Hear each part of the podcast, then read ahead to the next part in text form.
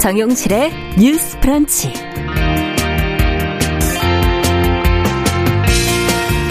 안녕하십니까, 정용실입니다. 정부가 주 오십이 시간제를 유연화하겠다면서 연장 근로시간 체계를 손보기로 했습니다. 아, 이러다 주 구십이 시간 근무가 가능해지는 것 아니냐 하는 지금 우려가 나오고 있는데요.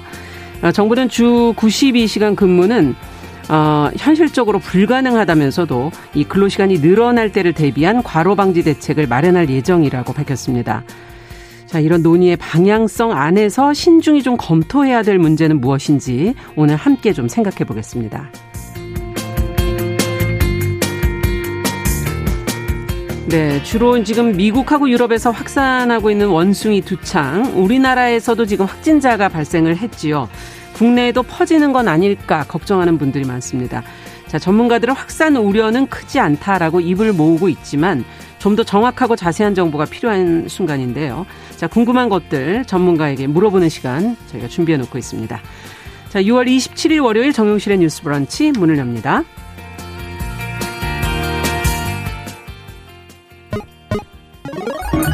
Ladies and gentlemen. 새로운 시각으로 세상을 봅니다. 정용실의 뉴스 브런치 뉴스픽. 네, 정용실의 뉴스 브런치 항상 청취자 여러분들과 함께하고 있습니다. 오늘도 유튜브, 콩, 그리고 일라디오, 라디오로 들으시는 분들 많네요. 유튜브로 칠백여 분이 지금 들어오셨습니다. 감사드립니다.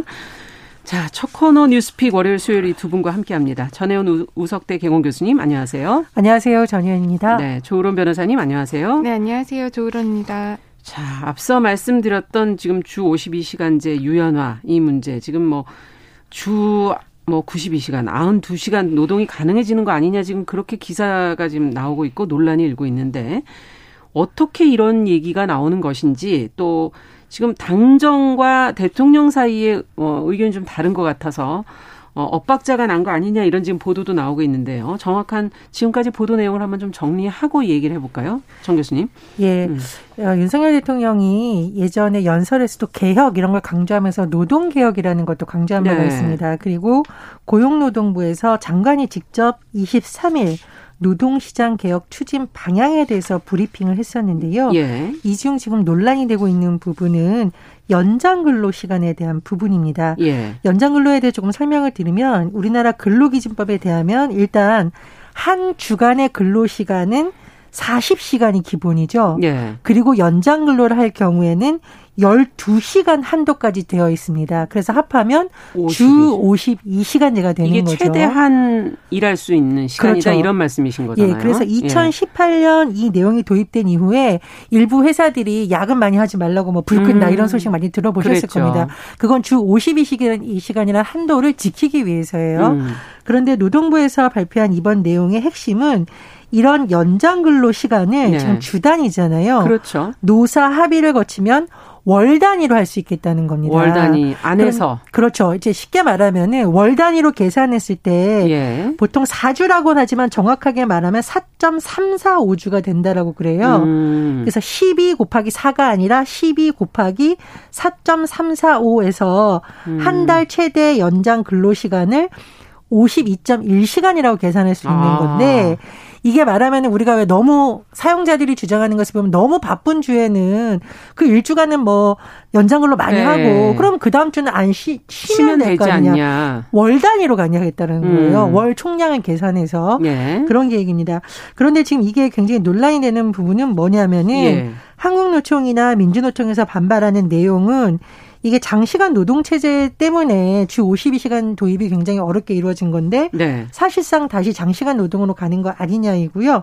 어, 민주노총에서는 어, 대통령의 관심사인 시대착오적 장시간 노동을 보장하기 위한 정책이라고 했었고 네. 구십이 시간 노동까지도 지금 나오는 말은 원래 우리가 기본은 주 최대 오십이 시간제였잖아요. 예, 예. 근데 이걸 월 단위로 하다 보면 어떤 주에 확 몰고 그 다음 주는 쉰다. 쉰다. 이런 개념이 네. 됐을 때 계산을 해보니까, 그러면 이게 그런 식으로 한다면은 주 오십이 시간이 아니라 주 구십이 시간까지 하는 거 되는 거 아니냐, 현장에서. 아, 그러니까 최대한 몰면은 그렇게 되는군요. 그렇죠. 네. 주 단위로 가려면 도저히 그렇게 될 수 없지만 월 단위로 가려면은 음. 그렇게 될 가능성도 있다라는 것이 일각의 주장입니다. 네. 다만 노동부에서는 아, 그런 건 너무 극단적인 예고, 어. 열한 시간 연속 휴식이 필요하기 때문에 그럴 수가 없다라는 건데, 열한 시간 연속 휴식은 음. 좀 이따 다시 설명을 드리겠습니다. 네. 일단 내용적인 부분에서는 하나, 어, 지금 주 오십이 시간제를 바꾸려는, 음. 유연하게 한다라는 이 제도에 대한 논란이 하나 일고 있는 거고요. 네. 두 번째로는 형식상에 있어서 논란이 일고 있는 건데. 이건 또 뭡니까? 고용노동부에서 이십삼 일 장관이 직접 나서서 노동시장 개혁 추진 방향을 설명을 했는데, 네. 그 다음 날인 이십사 일 아침 윤석열 대통령이 출근길에서 질문받는 도어스태핑에서 네. 이와 관련해서 보고를 보지 못한 게 아침 언론에 나와서 확인해 보니까 노동부에서 발표한 게 아니고 부총리가 음. 노동부에다가 민간 연구회라든가 이런 분들의 조언을 받아서 검토해보라고 얘기한 것이다.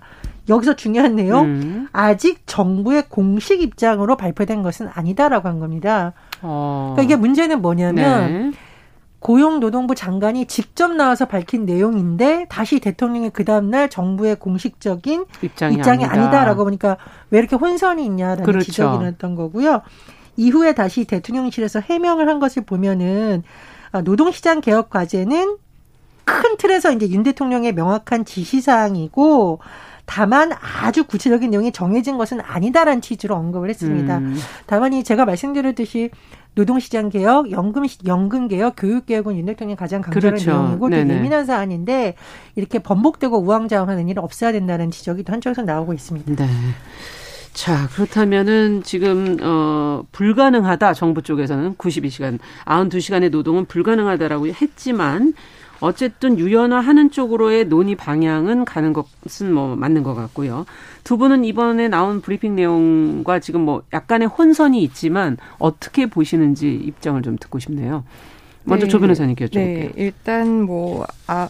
구십이 시간 노동과 음. 관련해서는 일단 불가능하다라고 입장을 밝힌 상황이죠. 네. 왜냐하면 그게 이제 교수님께서도 설명을 조금 이따 해주시겠지만 이게 열한 시간 연속 휴식을 보장을 하고 있기 때문에 이게 아무리 음. 주에 뭐 연장 근로를 다 월 단위로 한다고 해도 네. 이제 구십이 시간이라기보다는 실제로는 육십구 시간 정도 네. 한 주에 육십구 시간 정도 이제 연장 근무까지 가능하게 가능하다. 하겠다라는 방침인데 이건 기본적으로 이제 노동 시간을 늘리겠다라는 겁니다. 음. 그런데 이 부분 관련해서는 뭐 산업별, 뭐 직군별 필요성이 인정되는 그런 산업 네. 부분도 있습니다. 음. 하지만 이때까지 우리가 근로 시간을 줄여온 이 그런 흐름이라는 예. 것이 있잖아요. 그것은 이제 뭐 과로사라든지 여러 가지 그렇죠. 노동자들의 취약한 근로 상황 때문에 음. 우리가 이때까지 주 오십이 시간을 어떻게 보면 투쟁을 통해서 이뤄낸 것인데 네. 이것의 근간을 흔드는 것을 이렇게 정부 차원에서 성급하게 어떻게 보면 발표를 음. 하고 그 부분 관련해서도 대통령실과 뭔가 뭐가 맞지 않는 듯한 음. 혼선을 준 점은 굉장히 아쉽다고 생각을 합니다. 음. 그리고 우리가 이제 근로시간 단축이라는 면에서는 본다면 이제 오이시디 국가들의 평균 시간이 지금 한 천오백팔십이 시간이라고 합니다. 그런데 이거는 단위가 어떻게 되는 건가요? 연간이요. 연간, 연간. 연간 노동 시간이 네. 천오백팔십이 시간인데 네. 한국 같은 경우에는 지금 천구백이십팔 시간입니다. 그러면 오이시디 의 평균보다도 한 사백 시간 정도 그러네. 우리나라가 더 네. 많이 일을 하고 있는 부분이거든요. 예. 그렇게 본다면은 사실상 세계적인 경제 흐름이라든지 이런 산업별 흐름이 근로시간 단축을 음.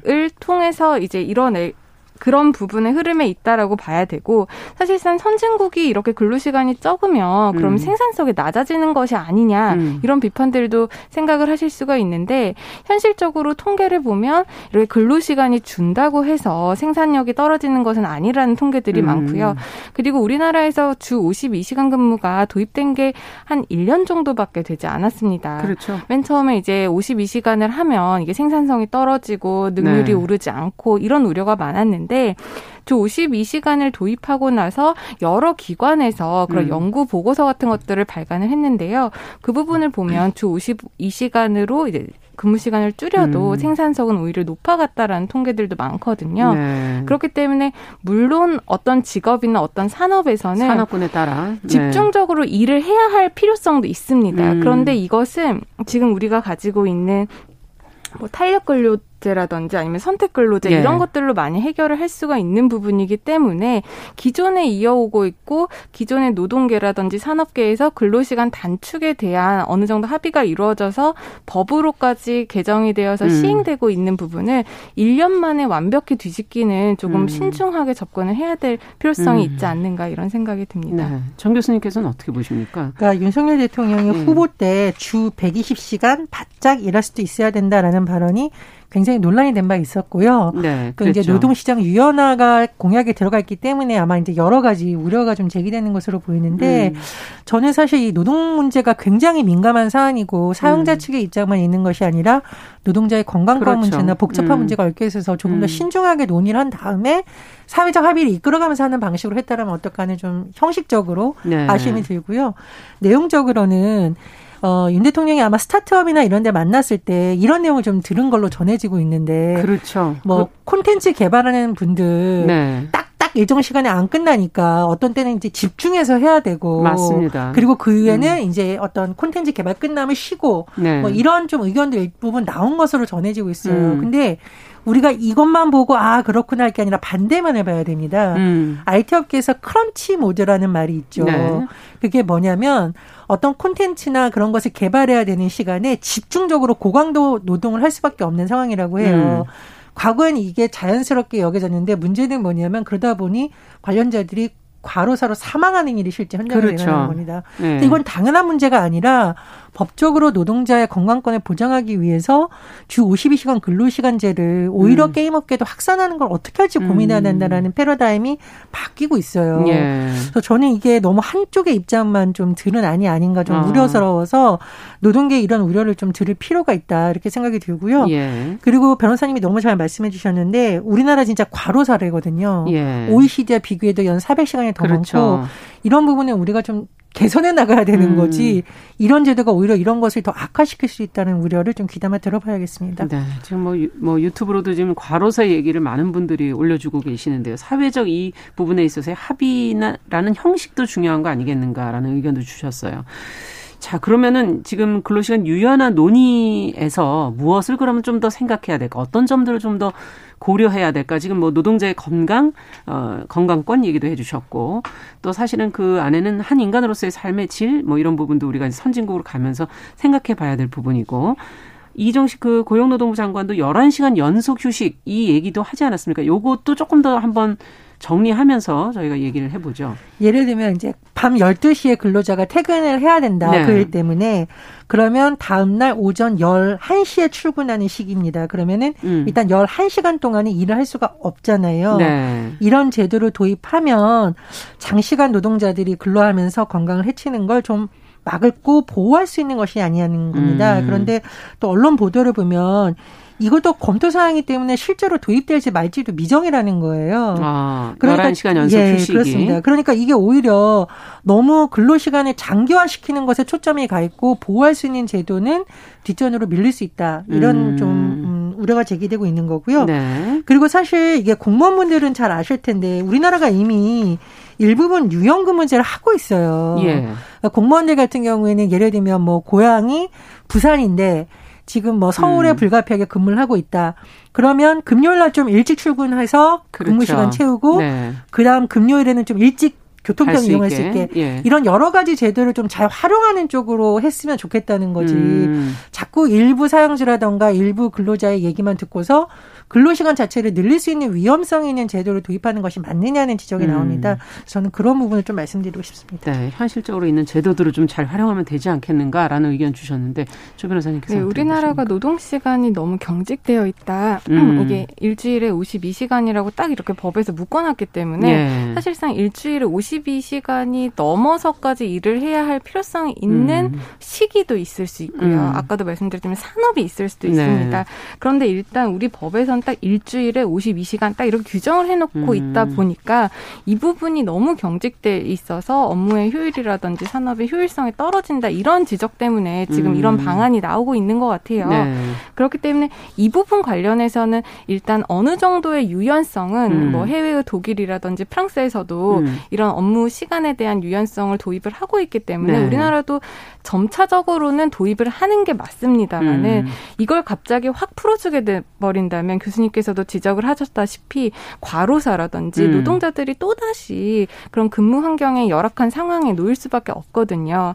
사실상 지금 뭐 오십이 시간을 일하다가 그 열한 시간 노동 그 휴식을 네. 보장하기 때문에 일주일에 육십구 시간을 일한다고 쳐도 우리나라에서 보장하고 있는 그런 산업 재해를 보면 과로사라는 것이 있잖아요. 음. 네. 이 과로사를 판단하는 기준이 그 직 전 십일 주의 평균보다 지금 발병하기 전에 일주일에 업무량의 삼십 퍼센트가 증가를 하면 이거를 과로사를 인정하는 수단으로 볼 수 있거든요. 시간으로 되어 있습니까? 그렇기 때문에 우리가 십일 주 평균을 오십이 시간씩 한 주에 오십이 시간씩 네. 근무를 하고 있다가 갑자기 한 주에. 주에 딱 육십구 시간을 일한다라고 네. 쳐도 이게 과로사의 요인이 될 수 있는 그 기준에 부합한다는 겁니다. 아. 그렇기 때문에 이런 통계적으로 과로사를 인정하는 기준이라든지 음. 그리고 이렇게 업무 시간을 늘렸을 때 노동자들의 건강에 어떤 유해한 영향을 미칠 수 있는지 이런 과학적인 기술 분석을 음. 통해서라도 노동 시간을 어떻게 유연적으로 이렇게 바꿔나가고 네. 그것이 사실상 근로자와 사용자 그리고 나아가서는 사회적 합의까지 음. 이끌어내야 될 문제거든요. 네. 그러니까 이런 부분은 좀 더 세밀하게 면밀하게 좀 접근을 했으면 좋겠습니다. 우리나라에 뭐 과로사 그 통계 같은 것이 나와 있는 것 더 있나요? 지금 기준, 인정 기준을 지금 얘기해 주셨는데 이것도 시간으로만 되어 있는 것도 좀 사실은 조금 이해는 안 되는데 어, 과, 하여튼 과로사에 대한 인정 기준이라든지 통계라든지 이런 것들이 사전 작업이 되어 있어야지 이 부분을 보완할 수 있지 않을까 하는 생각도 들기도 하고요. 어쨌든 지금 어, 자칫하면은 그 과로사 인정 기준에 이것이 해당될 수도 있다라는 지금 지적을 해 주셨어요. 법적으로. 아마 이 노동시간 경직 문제도 이걸 어기게 되면 불법이 되기 때문에 이것의 유연화를 합법적으로 좀 만들려고 하는 것 아니겠습니까? 근데 음. 저는 그 뭐 교수님이나 아니 변호사님 말씀하신 대로 음. 우리가 이제 뭐 재택근무가 많아질 수도 있고 네. 과거와는 다른 노동 환경이 이제 만들어지고 있는 거잖아요. 네. 그러면은 기존에 있는 제도가 항상 옳은 것은 아니기 때문에 음. 논의는 필요하다고 생각을 해요. 네. 그런데 문제는 뭐냐면 고용노동부가 지금 음. 여러 가지 우려해야 되는 부분에 대해서 대안은 마련하지 않은 데 일방적으로 이거를 발표하는 것처럼 돼버렸기 때문에 혼선이 되고 있는 아, 거거든요. 예. 그러니까 노총이라든가 민주노총이나 이런 거 반발하는 것도 결국은 이게 사용 노동자 측의 입장만 되지 노동계 입장이 음. 반영되지 않다라는 불만도 저는 일본 반영됐다고 그렇죠. 봅니다. 그래서 주 오십이 시간제가 영원히 불면인적으로 맞는다 이런 의미가 아니라 네네. 현장에서 우려가 되는 이런 문제 노동자들의 건강권 문제에 대한 안에 들어서 사회적 합의를 만들어가는 것이 돼야지 음. 안 그럼 이게 현장에서 극도의 혼란과 갈등만 일으킬 수 있다. 저는 그러네요. 좀 그렇게 생각을 합니다. 네. 그리고 제가 네. 한 가지 더 말씀드리고 음. 싶은 거는 지금 포괄임금제라고 해서 네. 이렇게 시간당의 어떤 어떤 급여를 정하는 것이 아니라 연봉제 같이 이렇게 토탈로 해서 네. 연장근로나 이런 부분에 대해서 추가적인 지급을 하지 않는 방안도 지금 굉장히 가이드라인이 없어서 아. 비판적인 목소리들이 있거든요. 네. 그렇기 때문에 업무 시간을 늘리는 것도 중요하고 생산성을 제고하는 것도 중요하지만 음. 노동자들의 권리나 건강권을 위해서 이런 포괄임금제에 대한 비판 이런 것들도 아. 이때 지금 다시 검토를 해봐야 될 시점이 아닌가 생각을 네. 해봅니다. 노동에 대한 대가를 또 제대로 해주고 있는가 건강을 제대로 지켜줄 수 있는가 이런 것에 대한 대안들을 좀 마련했으면 좋겠다. 이런 지적을 해주셨네요. 자, 이제 두 번째 뉴스로 좀 가보겠습니다. 어, 직장 동료의 텀블러에 어, 수차례 체액을 넣는 엽기적인 행각을 벌인 공무원이 해임 처분이 됐는데 불복을 해서 소송을 냈다가 패소를 했다고 하는데 이게 무슨 내용인지 조 변호사님께서 좀 정리해 주시겠어요? 네. 여성 직장의 동료의 텀블러에다가요. 자신의 체액을 수차례 넣은 공무원이 이제 해임 처분을 받았습니다. 네. 그런데 이에 불복해서 이제 소송을 제기를 했 지만 패소를 한 건데요. 네. 이 A씨 같은 경우에는 이천이십 년 일월에서 칠월까지 여성 동료의 텀블러나 생수병에 자신의 체액을 이제 화장실에서 넣거나 묻히는 행위를 여섯 차례에 걸쳐서 했다라는 어, 겁니다. 네. 제가 지금 방송이라서 말씀을 구체적으로 드리기는 어렵지만 이 체익이라는 게 단순히 뭐 눈물, 땀 이런 것이 아니라요. 네. 어떤 성적 행위를 상상을 하시면은 이 체익에 대한 개념이 더 쉽게 잡히실 것 같습니다. 아. 그런데 어, 이분 같은 경우에는 형사적으로는 네. 지금 이게 어떤 성적 행동을 했으니까 뭐 성범죄가 아니냐라고 생각을 하실 텐데 이렇게 텀블러라든지 생수병에 자신의 체액을 묻히는 행위는 지금 강제추행이나 이런 것들이 아니라 재물 손괴, 그러니까 그 재물을 다시는 사용할 수 없게 만들었다, 손괴한 행위다라고 처벌되고 이분도 어. 형사처벌은 재물손괴로 처벌을 받았습니다. 아, 형사처벌로 되긴 했으나 재물손괴다? 네, 벌금 삼백만 원을 받았고요. 그런데 이제 공무원이기 때문에 이 부분 관련해서 이제 논란이 일어났죠. 음. 그래서 공무원 측에서는 이 사람에 대한 해임, 징계를 내린 겁니다. 네. 그런데 이 A씨 같은 경우에는 이 해임이 자신이 어떤 성범죄를 저지른 것도 아니고 그냥 재물손괴, 어떻게 보면 재물손괴는 좀 가볍게 처벌되는 범죄이기 때문에 어. 이렇게 가벼운 처벌을 받은 것임에도 불구하고 자신이 해임된 게 부당하다라고 해서 그 해임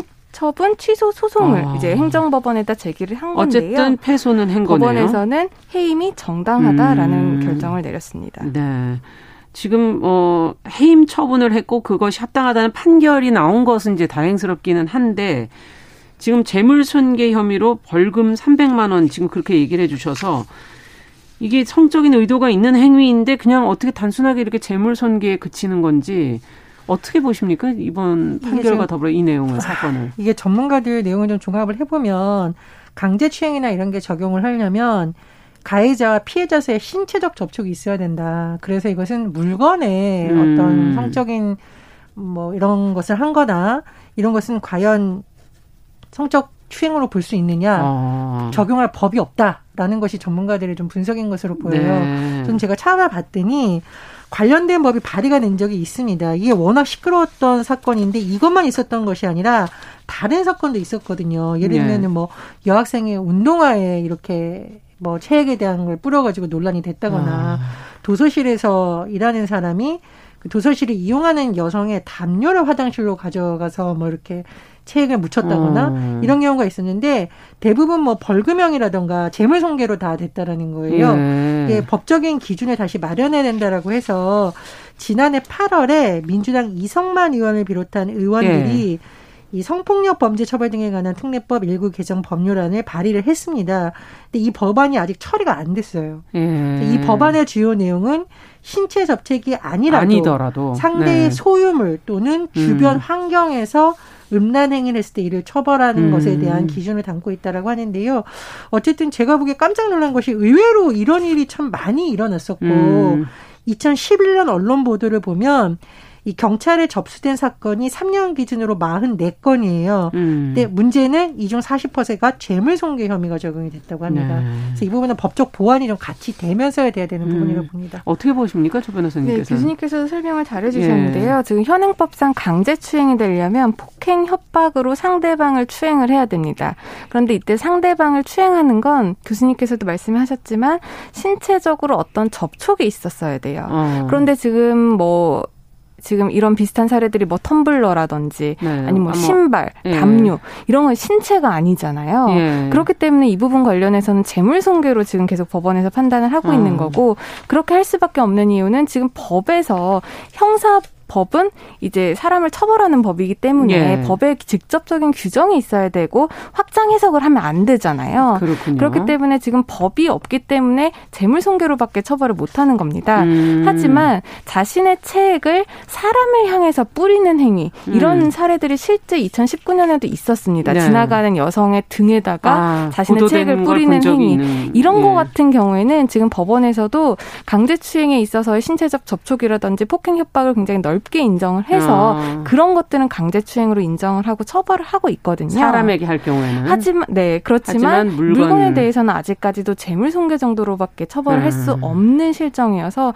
교수님께서도 지적하셨다시피 그런 법안을 지금 발의를 한 상황이고 네. 논의를 해야 되는데 이 부분에 대한 논의라든지 법안 통과가 지금 쉽지 않고 계속 계류 중이라는 상황이다. 안타까운 상황이 있는 거죠. 네 알겠습니다. 뭔가 좀 어, 상황들이 변화되면 거기에 맞춰서 법도 변화해야 되지 않을까 그런 생각이 드네요. 자, 뉴스픽 조론 변호사, 전혜영 교수 두 분과 함께했습니다. 말씀 잘 들었습니다. 감사합니다. 감사합니다. 감사합니다. 네, 정용실의 뉴스 브런치 일 부 마치고 잠시 후에 뵙겠습니다.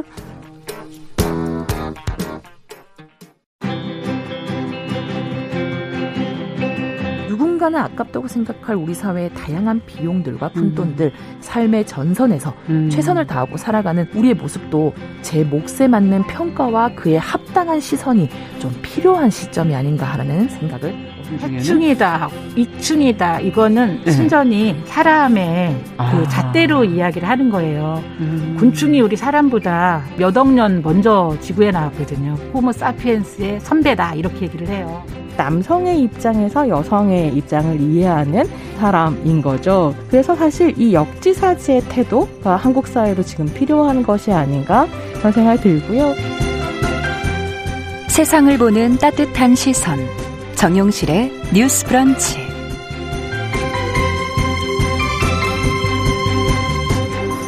네, 정용실의 뉴스 브런치 듣고 계신 지금 시각 열한 시 삼십일 분입니다. 자, 월요일에는 저희가 한 가지 이슈를 좀 자세히 들여다보고 있습니다. 월요일 인터뷰. 어, 지금 국내 원숭이 두창 확진자가 발생을 해서 감염 여부에 다들 관심이 많으시죠.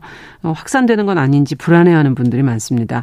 우리나라에서 또 유행할 가능성은 크지 않다라고는 하지만 혹시 모를 상황에 좀 대비해야 되는 건 아닌가 해서 저희가 어떤 질병인지 좀 알아둘 필요가 있을 것 같습니다. 한국의학연구소 신상엽 상임연구위원 지금 전화 연결돼 있습니다. 관련된 질문 자세하게 좀 해보겠습니다. 안녕하십니까? 아, 예, 안녕하세요. 네, 반갑습니다. 어, 세계보건기구가 지금 그 원숭이 두창의 국제적 확산 관련해서 긴급회의 열었는데 국제적인 뭐 공중보건 비상사태로 지정하지는 않기로 했다 이렇게 보도가 나왔어요. 네. 어, 왜 이런 판단을 내린 걸까요? 뭐 코로나십구랑은 좀 차이가 있나요?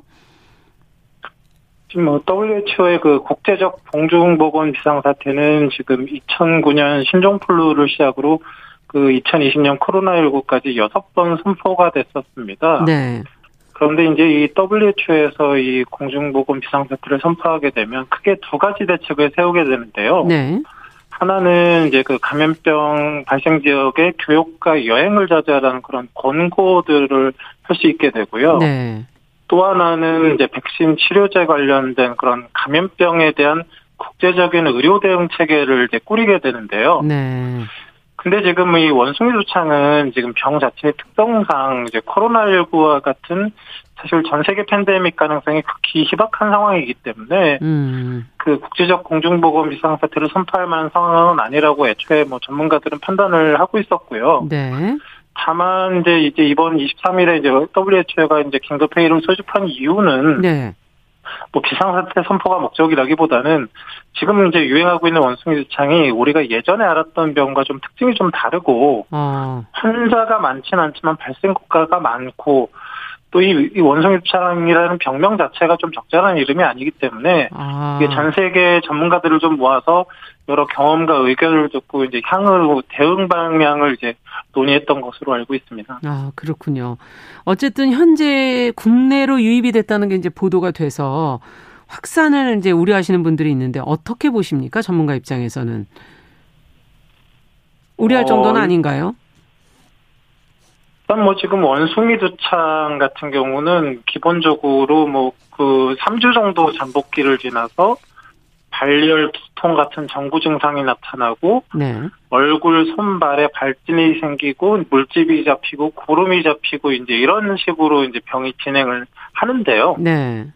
이 원숭이 두창 바이러스는 주로 어디에 있냐면 그 물집 잡힌 그 수포, 농포 안에 있습니다. 아. 그래서 이제 그 확진자의 그런 수포 있는 피부와 음. 다른 사람의 피부가 직접 접촉할 때 감염이 되거든요. 어. 그런 직접 접촉이 제일 위험하고 이제 그런 수포가 묻어 있을 수 있는 침구나 수건 그렇죠.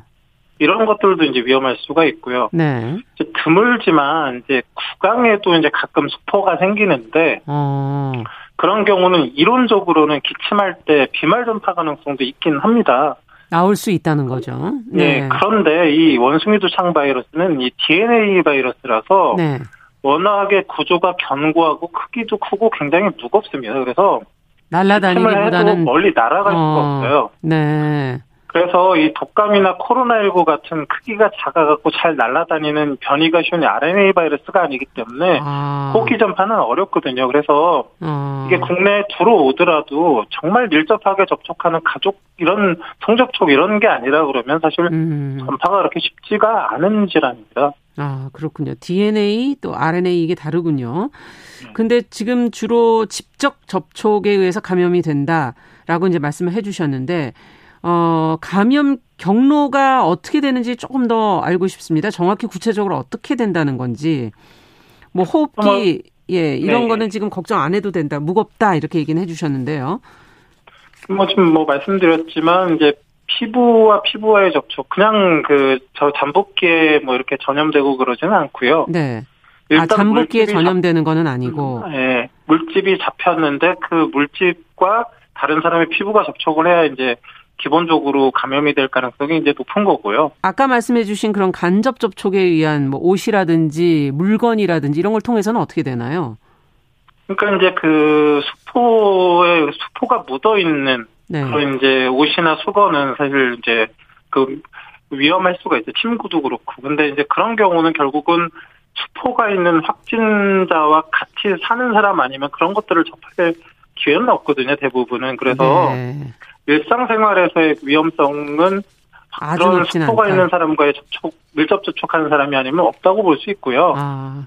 호흡기 감염은 말씀드렸지만 입안에 수포가 있는 경우에 한해서 위험할 음. 수도 있는데 그 역시 그렇게 쉬운 건 아니다. 네. 그래서 직접 접촉 이외의 다른 경로는 지금 굉장히 어렵다라고 볼 수 있습니다. 네, 잠복기에도 또 별로 크게 문제가 되지 않는다라는 네. 얘기까지 해주셨는데요. 자, 기사에 나오는 사진을 보면은 뭔가 좀 코로나십구와 다른 느낌의 공포를 주는 음, 부분이 있거든요. 어, 원숭이 두창이 인체에 그럼 어떤 변화를 일으키는지 지금 보여지는 것 외에는 다른 건 없습니까? 위험한 부분이? 그, 이제 그 원숭이 두창이 이천이십이 년 오월 이전과 이후에 임상 양상이 좀 많이 다릅니다. 어. 지금 이제 그 기사의 자료 사진 이런 건 옛날 그 원숭이 두창이거든요. 아, 그렇군요. 예, 그 과거의 원숭이 두창은 원래 그 아프리카 콩고 분지 중심으로 이제 중앙아프리카랑 서아프리카 지역에서 네.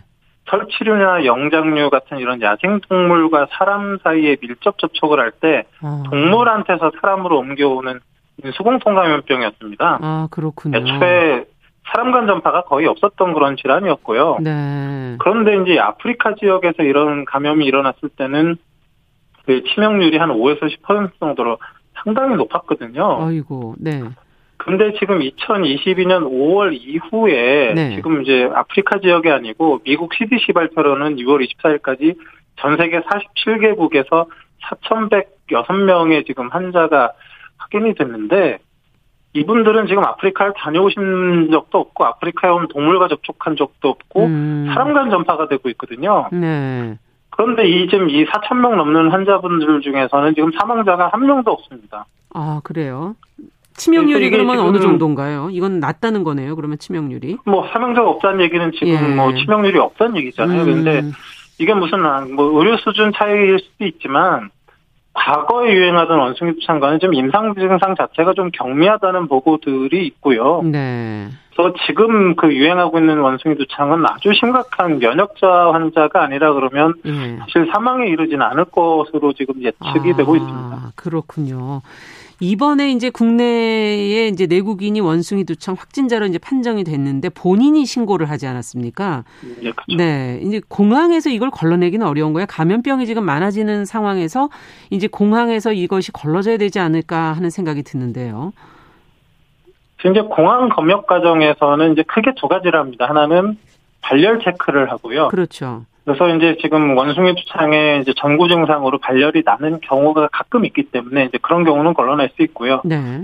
또 하나가 이제 건강 상태 질문서를 받습니다. 아. 근데 그거는 본인이 어떤 증상이 있는지를 본인이 이제 기입하도록 돼 있는 거거든요. 예, 예.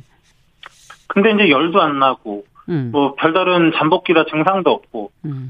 증상이 있더라도 사실 뭐 좀 제대로 기입을 안 한다 그러면 사실 이제 검역 과정에서 찾아내기는 어렵고요. 음. 과거 원숭이 두창은 근데 이 발진이 얼굴이나 손발에 났기 때문에 사실 눈에 보이는 네네. 경우는 사실 이렇게 지금 검역 과정에서 이렇게 잡힐 수도 있는데 예, 예. 지금 그 이천이십이 년 오월 이후에 발생하고 있는 원숭이 두창은 그 발진들이 주로 성적촉 이런 것들로 인해서 그런 급부 성기나 항문 부위에 있지 얼굴 쪽에 잘 나타나지 않아서 아, 부위도 더 다르군요. 찾아내기가 어렵습니다. 드러나지 않는군요. 예, 잘 드러나지가 않는 아. 그런 특징이 있어서 그 공황 검역에는 좀 한계가 있을 수밖에 없기 때문에 아, 해외에서 다녀오신 후 삼 주 이내에 뭔가 이런 원숭이 두창 의심 증상이 나타났을 때는 네. 동네 병원에 먼저 가실 게 아니라 일삼삼구 질병관리청에 전화를 해서 안내를 받으시는 게 훨씬 좀 안전할 것 같습니다. 그렇군요. 여러 사람들을 또 생각해서 일삼삼구 질본으로 직접 어, 의심이 되실 때는 신고를 하시는 게 좋을 것 같은데 이 공항 이 검역 시스템이 보완할 점은 없습니까? 지금 이런 감염병 시대에 어떻게 해야 될까요? 지금 일단 지금 이제 이렇게 문제가 되니까 이제 질병관리청에서 예. 이제 검역 그 원숭이 두창 검역 관리 지역을 이십칠 개국을 지정을 했습니다. 네. 그리고 특히 환자가 많이 발생하고 있는 영국, 프랑스, 스페인, 독일, 포르투갈 이 국자 같은 경우는 네. 이 발열 감시 기준을 삼십칠 점 오 도에서 삼십 점 삼 도로 강화해서 적용하기로 했거든요. 예. 이제 뭔가 이제 좀 이렇게 더 좀 강화된 검역을 이제 시행을 하기는 할 텐데 네. 이 역시도 뭐 한계가 좀 있을 수밖에 없기 때문에 음. 그 기본적으로 이제 잠복기에 또 입국하는 경우도 많고 그래서 네. 그 국내 입국 후에 증상이 나타났을 때는 질병관리청에 신고하시는 게 굉장히 중요하겠습니다. 그렇군요. 본인의 신고가 가장 지금 중요한 상황이네요. 네. 자, 그러면은 지금 또 국내에서 나온 기사를 보니까 이제 원숭이 두창이 만약에 유행이 된다면 위험군에게 선제적으로 백신을 맞게 하는 포위 접종을 하겠다 이런 지금 보도가 나왔거든요. 네. 어, 이것은 어떤 내용인지 이게 정말 필요한 것인지 어떻게 보십니까? 아, 이게 이제 그 뭐 일반 국민 중에 위험군을 의미하는 건 아니고요. 네. 어, 이제 확진자와 노출된 사람 중에서 가족이라든지 질병... 가까운 사람들요. 네, 이렇게 접촉, 그 확진자와 직접 접촉한 네. 사람 중에서 접촉 강도에 따라서 지금 고위험, 중위험, 저위험군으로 아. 구분을 하고 있습니다. 네. 이제 고위험군은 동고인과 성접촉자고 중위험은 보호구를 착용하지 않은 의료인 뭐 이런 경우고 나머지가 다 저위험인데요. 음. 일단 지금 질병관리청에서는 고위험과 중위험 접촉자 같은 경우는 지금 이제 백신 접종을 이제 원하면 시행하도록 하고 네. 적극적인 능동 모니터링을 하도록 하고 있거든요. 네. 근데 우리나라에 지금 이제 그 두창 백신이 일 세대에서 사 세대까지가 있는데 네네. 지금 국내에 비축돼 있는 건 일 세대와 이 세대입니다. 옛날 거란 얘기인가요, 그러면? 좀 오래된 백신이고 좀 예. 부작용이 좀 꽤 심하고 면역저하자 아. 등에서는 접종을 아예 할 수가 없습니다. 그래서 아. 안전하고 접종 금기가 없는 이제 삼 세대 백신을 이제 확보할 예정으로 있고 이제 그런 노력을 하고 있는 상황이라 예. 그런 백신이 들어오게 되면 음. 확진자와 아주 밀접하게 접종한 사람과 접종, 접종한 사람, 이렇게 접촉한 사람에게만 백신 접종을 해서 면역 방어력을 음. 만들어 놓으면 일상적인 통상 그 사회생활에서 접, 그 감염이 되지 않기 때문에 네. 이렇게 면역 방어력을 이렇게 만드는 그런 포위 접종을 한다라는 그런 의미거든요. 그래서 네. 접종 대상자는 아주 일부 제한적으로 해당되겠군요. 진행이 될 거로 생각이 됩니다. 네, 지금 이제 얘기해 주시니까 그 천연두 백신 예중에 예전에 그 접종한 세대들이 있지 않습니까? 그들은 좀 안전한가요, 그러면? 이게 뭐 평생 가는 면역이 아니고 예. 그 면역력이 떨어지기 때문에 음. 사실 뭐 실제적으로 확진자 직접 접촉을 한 경우는 천구백칠십팔 년 이전에 접종한 분들도 일부 있는데 그렇죠. 아마 다시 접종을 하셔야 될 걸로 보입니다. 아, 그렇군요. 알겠습니다. 오늘 말씀은 여기까지 듣겠습니다. 말씀 잘 들었습니다. 감사합니다. 네, 고맙습니다. 네, 월요 인터뷰 오늘은 원숭이 두창의 국내 확산 가능성, 백신 접종에 관련된 궁금증 한국의학연구소 신상엽 상임연구위원과 함께 살펴봤습니다.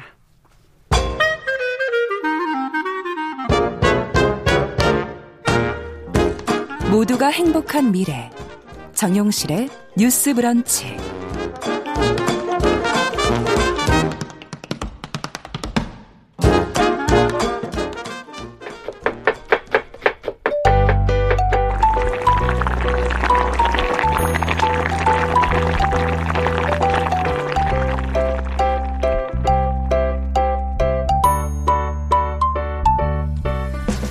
건강한 식탁 시간입니다. 오늘도 홍신애 요리연구가 자리해 주셨습니다. 어서 오십시오. 네, 안녕하세요.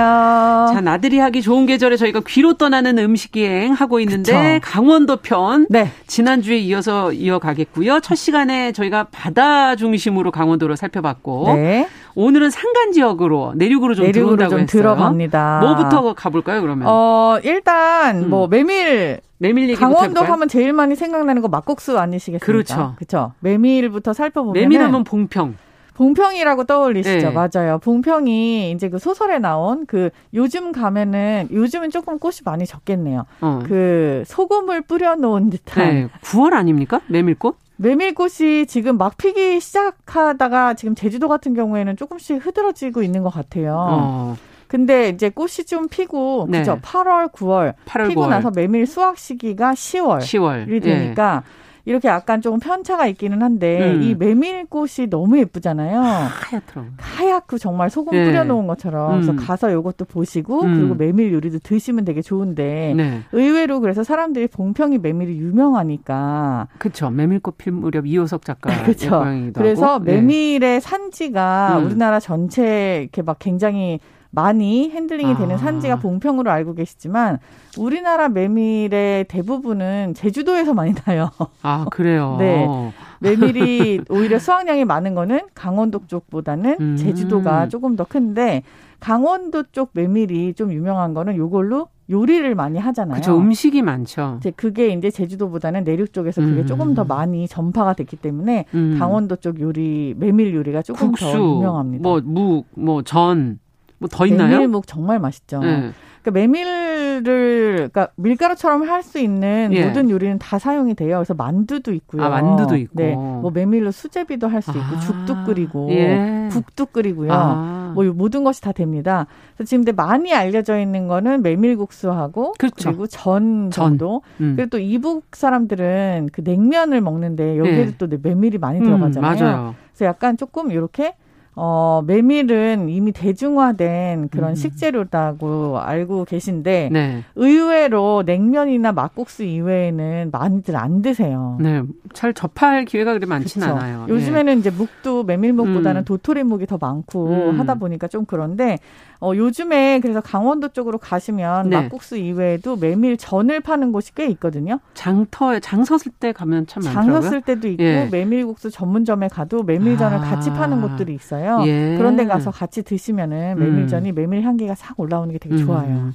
또 감자도 유명하지 않습니까? 메밀만 얘기해. 내륙으로 감자가 가면. 완전 좋을 때죠. 지금 딱 좋습니까? 네, 하지 감자라는 얘기가 있을 정도로 예. 이게 이제 감자꽃이 지고 나서 이제부터 그 아. 감자는 줄기잖아요. 그렇죠. 정이 주렁주렁. 줄기. 네. 예. 고구마는 뿌리고. 아. 근데 이 줄기가 이렇게 맺혀 있을 때라서 지금도 감자가 맛있는데 요 감자가 약간 향이 있어요. 오. 강원도가 감자가 굉장히 많이 나오는 그렇죠. 좋은 지형을 가지고 있어서 어. 요즘 나오는 감자들은 뭐 우리가 여러 가지 품종을 얘기 기를 하지만 다목적 품종으로 되어 있는 게 많이 나오거든요. 다목적 품종이라는 게 그러니까 뭐 찰기도 있으면서 단맛도 있고 아. 또 튀겨도 되고 구워도 되고 아. 전을 해도 되고 여러 가지로 쓸 수 있는 다목적 품종이 나와요. 그럼 이맘때 가서는 어떤 감자 요리를 먹고 와야 돼요? 감자를 그냥 사서 쪄요? 그렇죠. 그냥 쪄서 먹어도 아. 맛있지만 사실 지금은 감자 수제비나 아니면은 감자 전의 계절이죠. 아, 감자 전. 감자를 네. 바로 이렇게 강판에 갈아가지고 갈변되기 전에 그걸 싹 붙여서 먹으면 노르스름한 게 너무 맛있고요.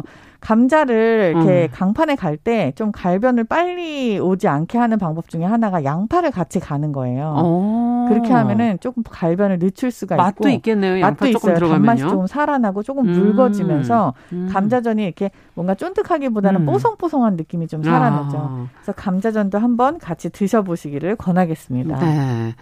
어, 그러면은, 감자, 하지 감자로 음. 쪄서 드시거나 아니면은 전을 한번 드셔보시고, 네. 또, 다른 재료가 또 뭐 있을까요? 어, 혹시 아까 지금 저희가 메밀 얘기 하다가 음. 그냥 넘어가긴 했는데, 음. 콧등치기라고 들어보셨어요? 콧등치기? 콧등을 왜 칩니까? 정선에 네. 가시면 어. 콧등치기 국수라는 거를 팔아요. 오. 근데 이 콧등치기가 뭐냐면은 국수 예. 면발이 일반적인 칼국수 면발보다도 훨씬 더 굵고 조금 억세요. 어머나. 그래서 이거를 안 먹어봤어요, 저는. 이렇게 쭈르륵 이렇게 먹다 보면 입으로 빨아들여서 먹다 보면 그 국숫가락이 억세서 이렇게 막 또아리를 틀다가 탁 콧등을 친다. 아, 콧등을 친다. 그래서 이제 콧등치기라고도 음. 하고 이걸 또 콧등튀기라고도 얘기를 하는데 음. 이게 이제 콧등을 친다는 거 이외에도 이게 약간 좀 뜨끈한 국물이거든요. 멸치 국물 아. 베이스에.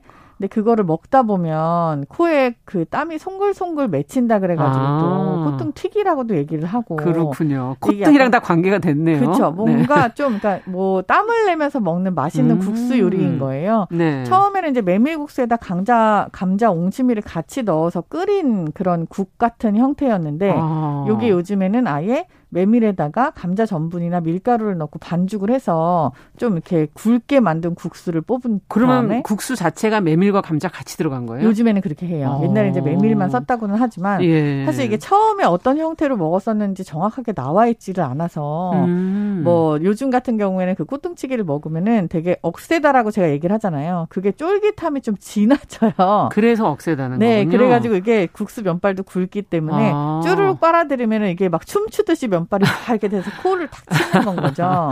약간 이런 데서 비롯된 어. 재미난 이름이 있는 음식들도 이거는 있어요. 이거는 그럼 정선 가서 드셔야 되나요? 정선이 유명합니다. 네, 정선 지방 어. 근처에 가면은 이런 콧등치기나 이쪽에 또 이렇게 묵 종류를 굉장히 많이 잘 써요. 아. 그래서 메밀묵으로 만든 묵사발 요리들도 묵사발이 있고. 묵사발이 여기군요. 네, 묵사발 요리들도 있고. 뭐 김치도 넣고 뭐 김도 맞아요. 넣고 막 네. 해갖고 이렇게 그렇죠. 시원하게 드시는 맞아요. 거예요, 묵사발. 근데 그거 이제 차가운 것도 있지만 이것도 따뜻하게 해갖고 먹는 묵사발도 아. 맛있거든요. 그래서 제가 한 번은 약간 절벽 끄트머리에 있는 집에서 그런데. 이 콧등치기랑 묵사발을 먹었는데 절벽 끄트머리라는 건 그 앞에가 바다란 얘기인가요? 바다가 아니에요.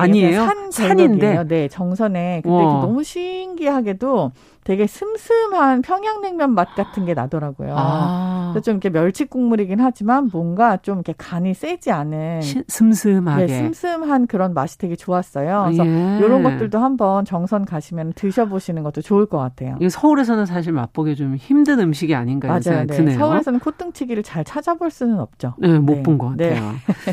그러면 강원도 지금 저희가 메밀 살펴봤고 음. 감자 얘기하고 콧등치기까지 갔는데 네. 또 뭐가 있을까요? 강원도 사실 지금 뭐 좀 강원도 쪽으로 가신다 그러면은 음. 다들 초당 두부도 얘기하시잖아요. 아. 근데 이제 그 초, 초당 두부 마을 이외에도 뭐 예. 고성에도 있고 그 강원도 쪽에는 보면은 두부 마을이 굉장히 많이 있어요. 두부 마을 왜 그럴까요? 콩이 콩, 많이 나나요? 그렇죠. 콩을 뭐 재배를 하기 시작한 것도 있지만 이게 알려진 바로는 네. 이제 남자들이 전쟁터에 나가서 많이 죽고 음. 그 다음에 여자들이 음. 먹고 살아야 되잖아요. 그래서 아. 콩 농사를 지어서 두부를 썼다고 해요. 오. 근데 그렇게 해갖고 비롯된 여러 가지 두부 요리들이 있는데 지금은 약간 두부의 메카처럼 알려져 있어가지고 네. 초당 순두부 그러면 뭔가 큰 맛이 이름으로 그렇죠 완전 네. 다른 그런 두부의 네. 대명사가 되어 있잖아요. 음. 그래서 이런 두부 마을들도 방문을 하시면 되게 좋고 음. 이쪽에 가시면 또 다 산지가 비슷하니까 메밀전이라든지 음. 그런 것도 비슷하게 같이 팔아요. 아 두부를 팔 때? 네. 예. 그러니까 그것들도 드셔도 좋은데 어. 사실 제가 추천하는 어. 방법 중에 하나가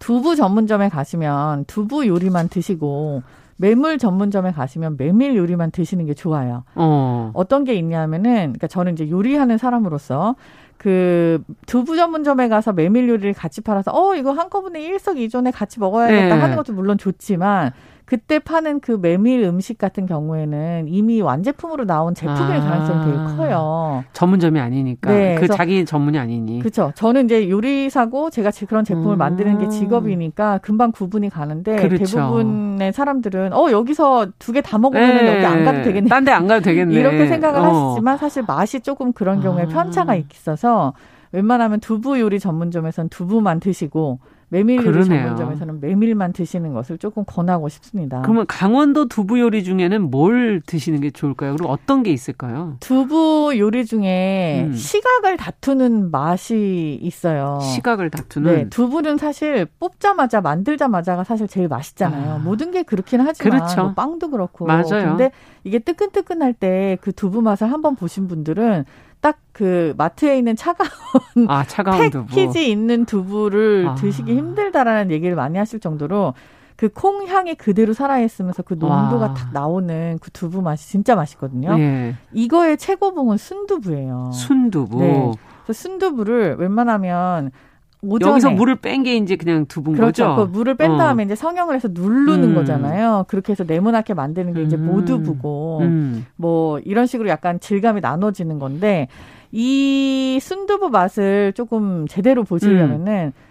보통 이런 두부집들이 아침에 일찍 두부를 뽑아요. 어. 그러면은 그때 아침에 이른 시간일수록 맛있을 거 아니겠습니까? 그렇죠. 그래서 아침 식사로 두부를 드시러 아. 가시는 거를 좀 권하고 싶어요. 네. 여기, 나오자마자. 그렇죠. 그리고 또 이제 간장만 음. 살짝 뿌려가지고 음. 그거를 이제 밥에다 슬쩍 이렇게 위에다 올려서 어. 뜨거울 때 같이 이렇게 비벼갖고 먹으면은 사실 세상 부러울 게 없이 너무너무 달고 맛있는 두부 맛이 있거든요.